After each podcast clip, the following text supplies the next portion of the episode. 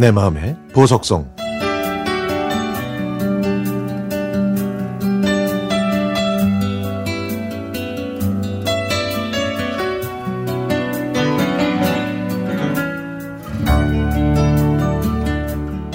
저에겐 소중한 은사님이 계십니다.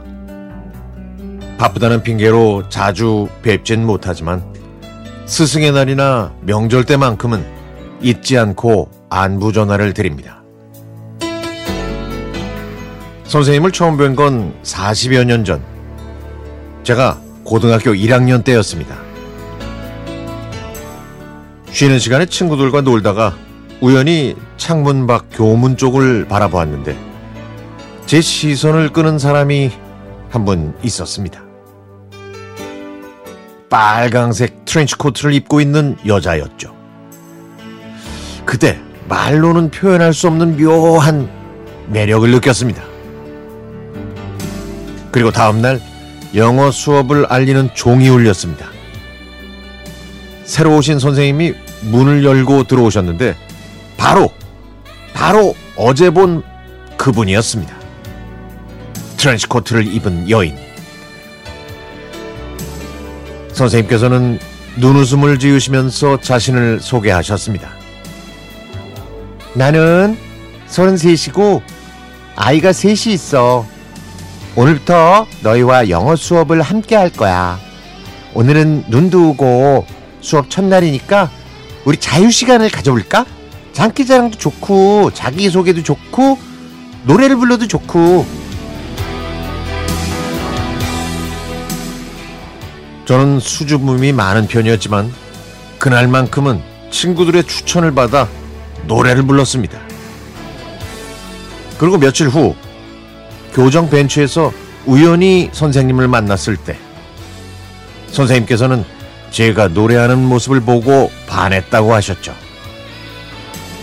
저를 기억하시고 칭찬까지 해주셔서 정말 기뻤습니다. 그 다음부터 저는 선생님과 틈틈이 상담을 하기도 했고 선생님 댁에도 자주 갔습니다.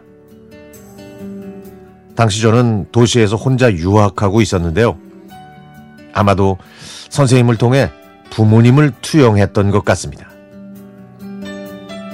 외롭고 힘들 때 선생님 앞에서 눈물을 흘리면 선생님은 제 어깨를 토닥여 주시면서 제가 마음의 평온을 되찾을 때까지 기다려 주셨고 자존감을 잃지 않도록 격려해 주셨습니다. 고등학교를 졸업할 때는 다이어리를 선물로 주셨는데요. 저는 이 특별한 다이어리에 대학 생활을 적으면서 선생님을 잊지 않았습니다. 졸업하고 15년, 15년 년 만에, 죄송합니다. 선생님을 찾아뵈었습니다. 선생님께서는 결혼해서 두 아이의 엄마가 된 제자에게 좋은 말씀을 많이 해주셨죠. 저녁값을 내겠다는 저를 말리고 기어코 저녁값을 계산하신 선생님. 조금이라도 은혜를 갚고 싶은데 저는 여전히 학생이고 선생님은 선생님이신가 봅니다. 선생님, 꿈이 많았던 제자와 더 자주 만나서 사는 이야기 나누면서 살아요. 사는 동안 선생님을 몇 번이나 더 뵐 수 있을까요?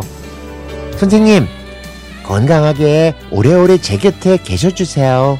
선생님, 나의 선생님.